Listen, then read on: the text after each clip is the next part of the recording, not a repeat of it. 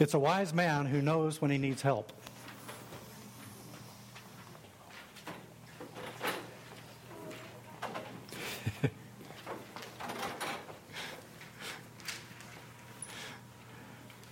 Thanks, Derek. I want to share with you this morning, starting with uh, John chapter 14.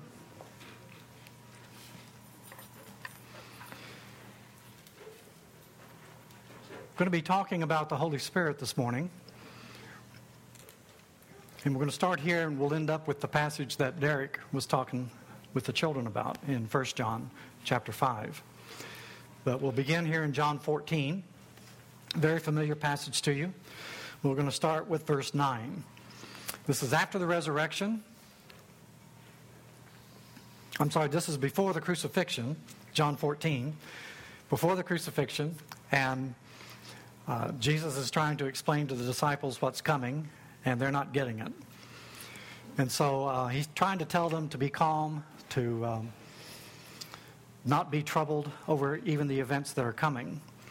And He's trying to reveal to them who he is and where he's going, and they're, they're full of questions and fears and doubts. And so we're going to begin in verse 9. You remember that um, Thomas says he doesn't know the way, uh, doesn't know where God's going, where Jesus is going, so how can he know the way? And Jesus answers him. Philip says, If you just show us the Father, that'll be enough. And we're in verse 9. And there's going to be a progression here, and it's important for us to um, take note of this progression because what God did through His Son, Jesus Christ, He intends to do in and through each one of His children. So, what God has done through His only begotten Son, who died on the cross, He's going to make it possible for God to do in each one of his children. He's going to treat us as sons and daughters. And so here's the progression. Jesus answered, Don't you know me, Philip, even after I have been you among you such a long time? Anyone who has seen me has seen the Father. How can you say, Show us the Father? Don't you believe that I am in the Father and that the Father is in me?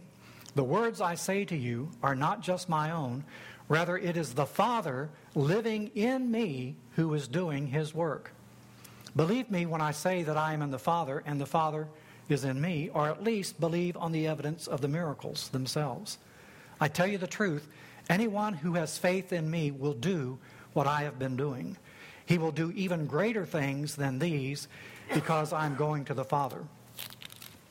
And I will do whatever you ask in my name so that the Son may bring glory to the Father. You may ask me for anything in my name, and I will do it. So we'll stop there for now.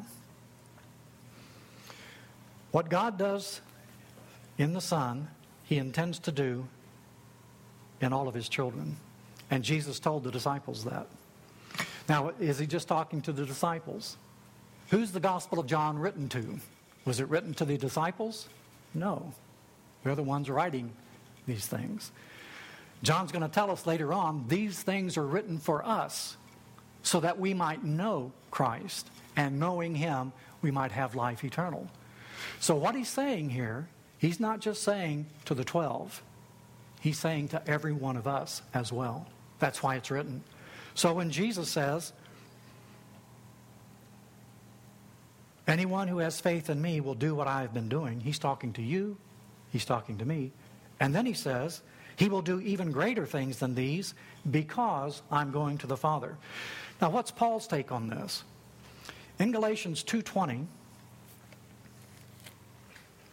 Paul's going to make some astounding statements. In Galatians 2:20, he says, "I have been crucified with Christ, and I no longer live, but Christ lives in me." The life I live in the body, I live by faith in the Son of God who loved me and gave himself for me. Jesus says, It's not me doing these things, it's the Father in me doing his things. It's the things that I'm doing, the words that I say. The words are His, the deeds are His. It's the Father living in me. Paul says, I'm crucified with Christ. The very life I live, I'm not living for myself anymore. It's Christ living His life in me. Just as if the Father was in the Son, the Son is in you and He's in me. In Philippians chapter 1, verse 21. He's writing to the church. Again, Paul in Galatians, that's a, a letter to churches in Galatia. Um, Philippi, a specific church in Asia Minor that he's writing to. He's writing to Christians, he's writing to the church. And he's talking about his life, and he says that he's willing to, to live or die, doesn't make any difference. Starting in verse 20, I eagerly expect and hope that I will in no way be ashamed, but will have sufficient courage, so that now, as always, Christ will be exalted in my body, whether by life or by death. For me to live is Christ, and to die is gain. So, Jesus is telling the disciples in the upper room, How can you say, Show us the Father? If you've seen me, you've seen the Father. What is Paul saying in Philippians 1? For me to live is Christ. If you want to look at Jesus and know what he's like, Paul says, look at me. He's writing that to the church. And he's saying that about us as Christians. One of the great testimonies after Pentecost was the work that the Holy Spirit was doing in and through these men and women. And it says that this spread out from Jerusalem to Samaria, other parts of the earth. And um, one of the places that it ended up and became a real center was Antioch, which was a predominantly uh, Greek speaking Gentile church. And it says that Barnabas and Paul taught there for a year. They were prophets and teachers, and they were ministering in the church. And the testimony, the witness is this the place that they were called Christians first was Antioch. Christians means Christ like ones. The testimony to the pagan community of Antioch about these believers, these men and women are like Christ. For me to live, Paul says, is Christ. And then he says in 1 Corinthians, dangerous statement, chapter 11, verse 1. Follow my example as I follow the example of Christ. Paul writes to the church Follow my example. He's going to tell Timothy later on, toward the end of Paul's life, the things that you have heard and seen in me, do and teach and train other people who are able to live that way and to teach that way. So, what God, Jesus was saying that God was doing in himself, he is going to go to the cross to make it possible for God to do that in your life and mine. That's the reason that we were created. That balloon was created to be filled with air. We were created in the image and likeness of God to where people could say, she looks just like her mom. He looks just like his dad. God is our father, and God is our mother, and we are to be like him in this world. And that's why Jesus died. And that's why the Holy Spirit has come to change us into what God has created us to be. So he tells us that anyone who has faith in Christ will be doing the same things that he has done. And he says, even greater things shall you do in my name, because I'm going to the Father. And then the very next thing he says, I will ask the Father, and he will give you another counselor, comforter, to be with you forever, the Spirit of truth. And he is the enabler. Holy Spirit comes. To take Paul who had been Saul, a violent, um, judgmental, condemning man, And it's funny how when you think you're right, everybody else must be wrong. And Paul was convinced he was right. But when you start from a false premise, doesn't make any difference how good your logic is, the conclusion will be wrong. And Paul, as a, when he was Saul, was starting from the wrong premise. He thought it was all about him and what he could do. And he found out no matter what he did, how good it was, how powerful it was, it was going to end in death for him and everybody around him. And it's only when he got his life centered around the proper premise Jesus Christ, our hope of glory. That's when things began to go right for him. So Jesus tells the disciples, I will ask the Father, He will give you another counselor, the Spirit of truth. He will be with you forever. Uh, you know Him, He lives with you, but He's going to be in you. This is the difference between Old Testament and New Testament. In the Old Testament, uh, the Holy Spirit came upon people for a specific task and purpose to enable them to do what God had called them to do, to be what God had called them to be.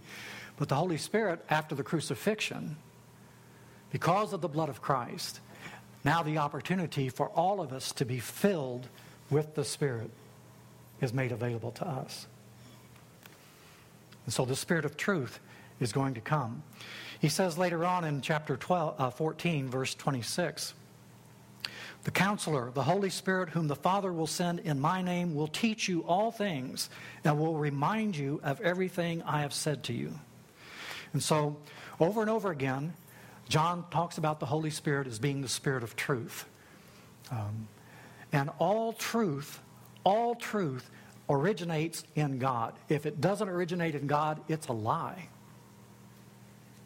And sometimes lies can be very believable, but they're lies.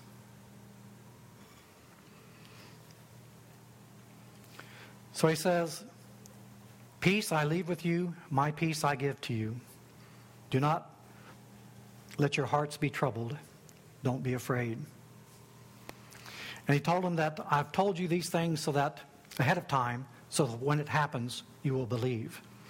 So he lets us know what's coming as Christians in the sense that this is God's plan and purpose for us so that when it happens, it creates faith within us because it's showing us God's faithfulness to us.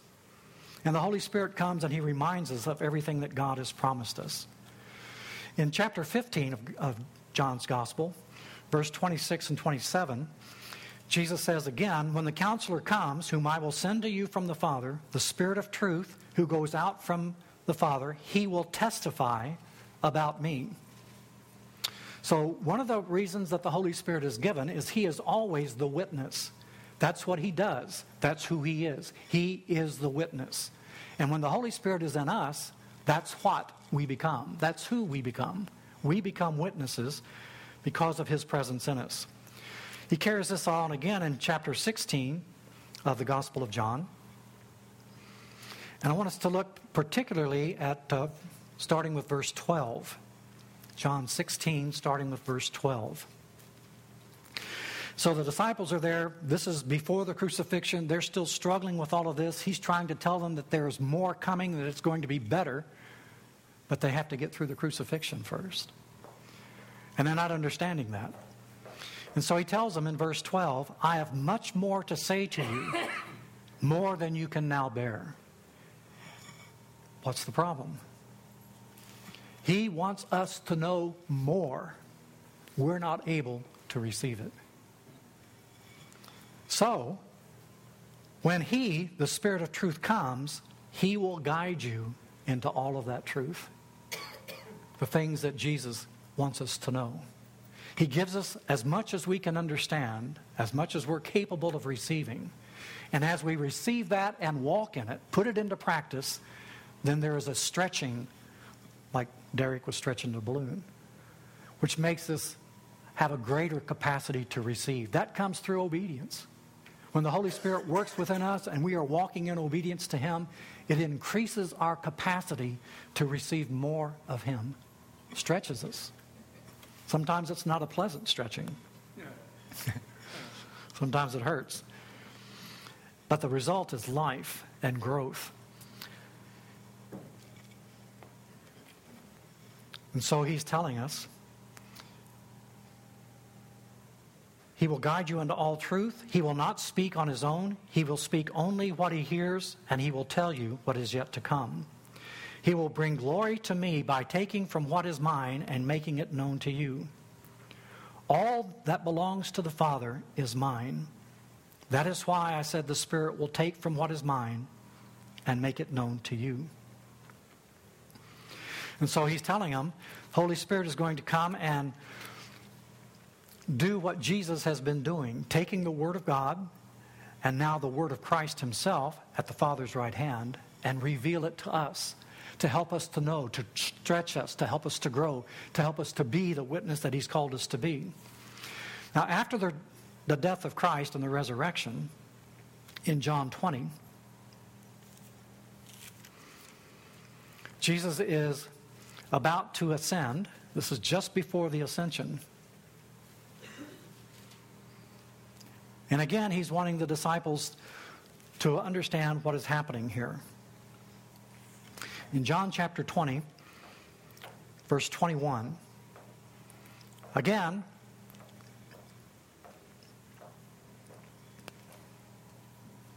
Jesus said, Peace be with you. As the Father has sent me, I am sending you. Now we know that. As the Father has sent me, I am sending you. But if we look back in chapter 15, verse 9, before he sends, he says this As the Father has loved me, so have I loved you. That's why he can send us out. The sending is based on the love of Jesus Christ in us. As God the Father loved God the Son, Jesus says, I have loved you and me. As the Father, in his love and mercy and grace, sent the Son into the world, Jesus says, Now I am sending you. Filled with the Father's love, filled with the love of Jesus Christ, the Son of God. The relationship existing between God the Father and God the Son, He has placed within us, and He says, I can trust you. I'll send you forth in my name to be my witnesses. And with that, he breathed on them and said, Receive the Holy Spirit. Now that's going to be fulfilled in Acts 2 because he told them, Holy Spirit, who the Father will send in my name, I'm going to the Father and I will send the Holy Spirit to you. So when he says receive the Holy Spirit, he's telling them when he comes, receive him. Now, that's exactly the way that God dealt with his son, Jesus Christ.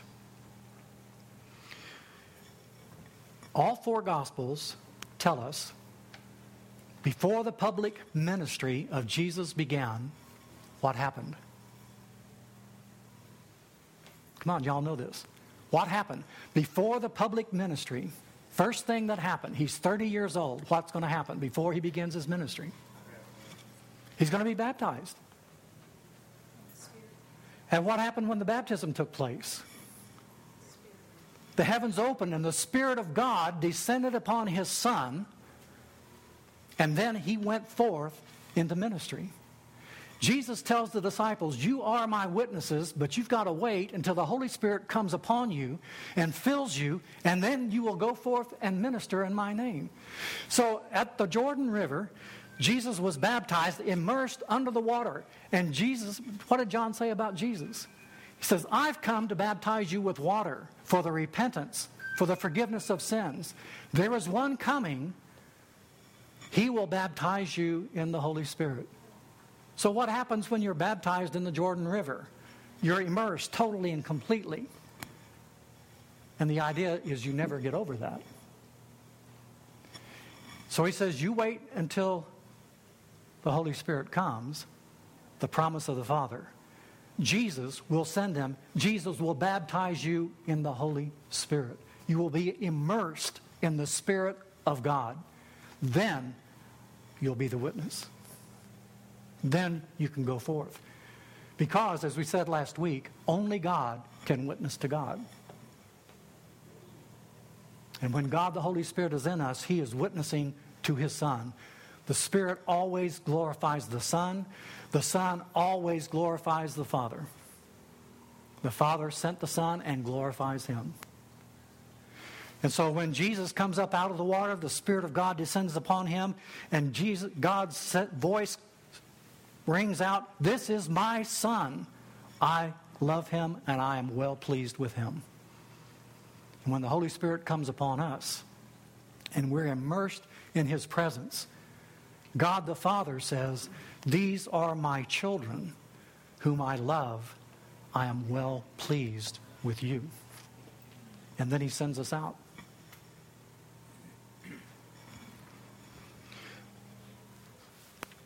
So, anointed for ministry, filled, and then we go. So, we're in 1 John now, the passage that Derek was sharing with the children. 1 John chapter 5.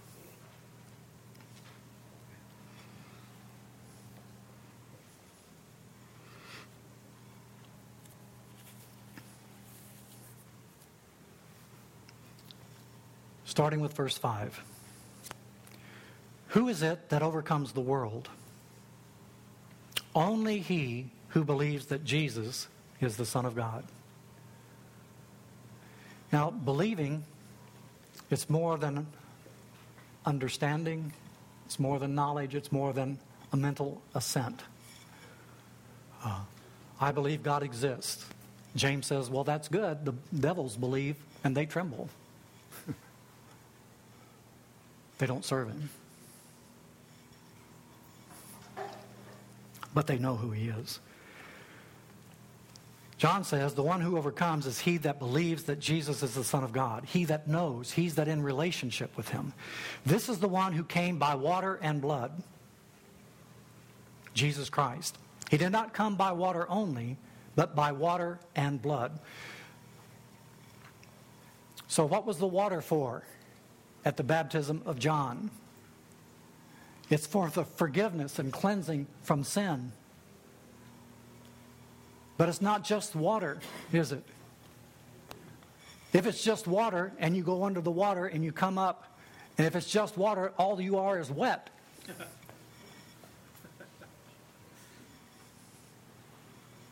it's for the forgiveness, the cleansing from sin, the emptying out the cleansing, the purging. Preparing for what? Once you've been poured out, once your sins are forgiven, and you're emptied of all that sin and garbage and junk that's there, what's left? That's when the Holy Spirit comes and fills us with the presence of Jesus Christ. And so Paul says, For me to live is Christ because I've emptied myself. It's a lifelong immersion in the Holy Spirit. And if we think baptism is just a once under the water and you're back up and that's the end of it, we're sadly mistaken.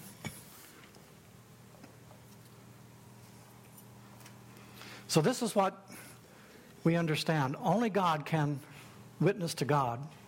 That's why Jesus talked to the woman at the well about they that worship must worship in spirit and in truth. And you can't do that unless the Holy Spirit's telling us who God is and what He's like. I may have good ideas about God, but they're going to be wrong or at best incomplete.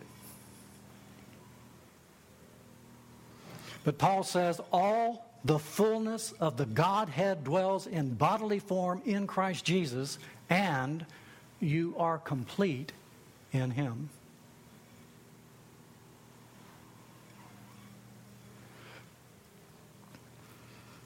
So John goes on and he, he makes this great statement. He did not come by water only, but by water and blood, because the blood is what makes the difference. The blood, remember last week we said three things cleanses in the scripture water, fire, and blood. And when the Holy Spirit comes, he comes in fire.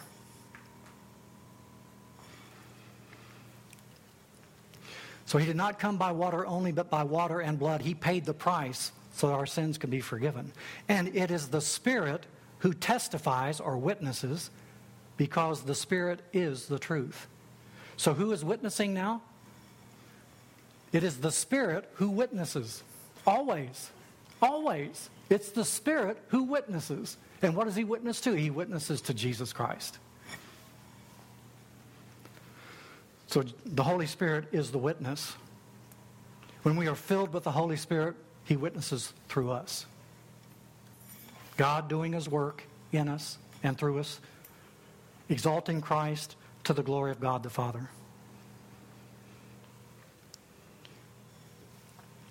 So he says, It is the Spirit who testifies, who witnesses, because the Spirit is the truth. In Romans chapter 8, Paul says a very same thing. Romans chapter 8, verse 16. It's this great passage about being sons of God. In verse 16, the Spirit Himself testifies, bears witness with our spirit that we are God's children. There he is. Holy Spirit witnessing. Witnessing that we are God's children. Witnessing that our sins have been forgiven. Witnessing that we are new creation in Christ Jesus. So he says, there are three that testify or bear witness the Spirit, the water, and the blood, and these three are in agreement. We accept God's testimony, man's testimony, but God's testimony is greater because it's the testimony of God, which he's given about his Son. Anyone who believes in the Son of God has this testimony, this witness in his heart. Anyone who does not believe God has made God out to be a liar because he has not believed the witness, the testimony God has given us about his Son. And this is the witness. This is the testimony. This is what the Holy Spirit has come to do in us and then through us to the rest of the world. God has given us eternal life, and this life is in His Son. He who has the Son has life. He who does not have the Son of God does not have life.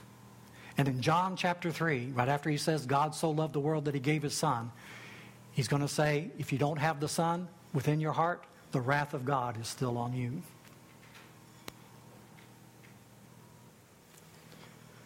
because we've rejected the witness. And the witness is more than words, it's a presence. It's the Holy Spirit living and working and speaking in us and through us. It's the Holy Spirit applying the Word of God, creating faith within us. That's why we can do greater things. Paul in Romans and in Galatians, John here in chapter 3 and chapter 4, they all speak about the witness of the Holy Spirit that we are God's children.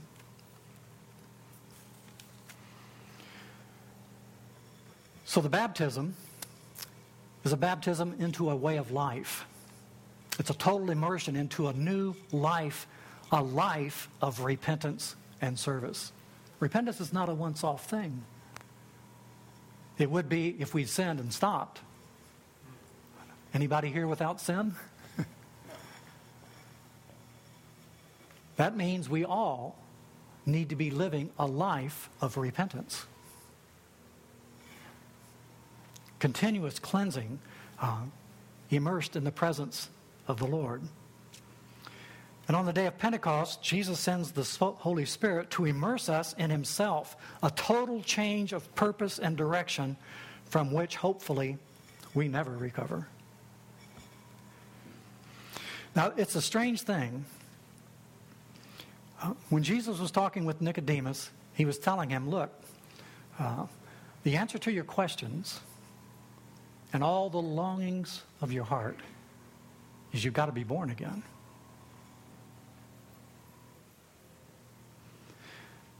Now, Nicodemus says, Wait a minute, I'm an old man. I can't go back into my mother's womb and be born again. But many, many Christians Try that. You know, when a baby's born, uh, there's a whole different life for that child.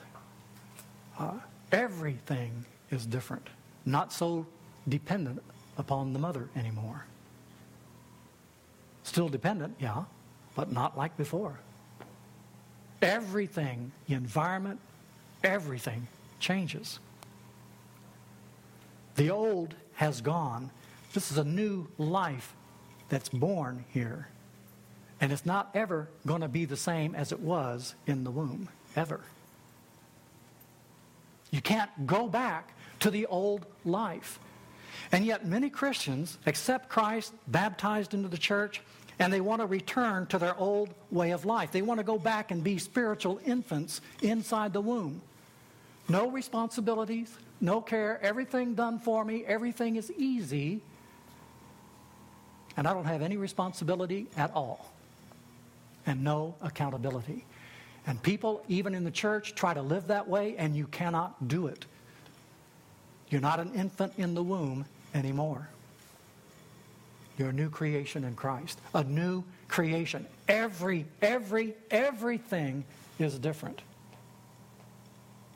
Or you're not a new creation. You cannot go back. You remember the children of Israel in the wilderness. God had delivered them out of Egypt. Every time a crisis came, every time things got hard, every time their life was threatened, I want to go back to Egypt. I want to go back to Egypt. And what did that bring? It brought a curse. As Christians, why do we want to go back to the old slavery and bondage that was killing us and ruining us from the inside, affecting every relationship that we ever had, corrupting everybody around us with the corruption that's within us, with the corruption that we were? And Paul tells us, hey, that's over. We are a new creation in Christ Jesus. You're not living in the old ways of death anymore. You're living in the new ways of life. And when you are filled with life, you impart life to everybody. When you're filled with death, that's what you impart to everybody else. So, what are we filled with? Through the blood of Christ, we're filled with the Holy Spirit. And He is the witness. God testifying to God through the children that He has created in His image to be His representatives in this earth. Peter says, Once we were not a people we weren't. But now we are the people of God, and that is what we are, and that is who we are the people of God. Christians, people who are like Jesus, doing, as he told us in John, what he did, saying what he says. God in us working as he's always worked through his children.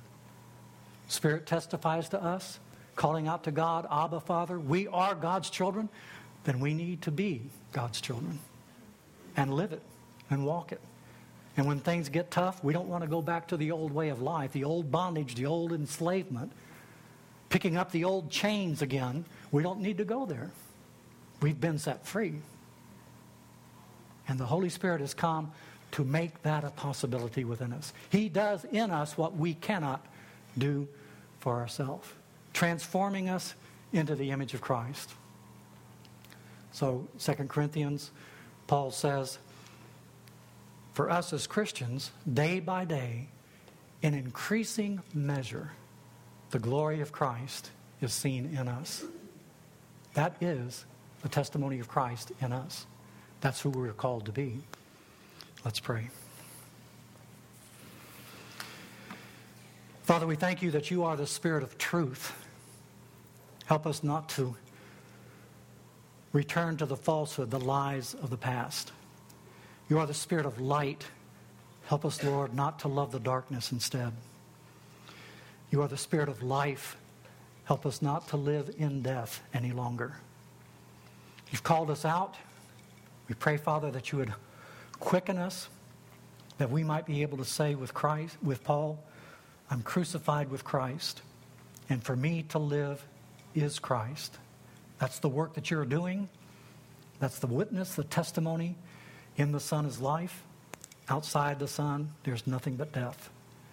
Work that in us and through us that we might be the light of the world, the salt of the earth that you've called us to be in Christ Jesus, in whose name we pray. Amen.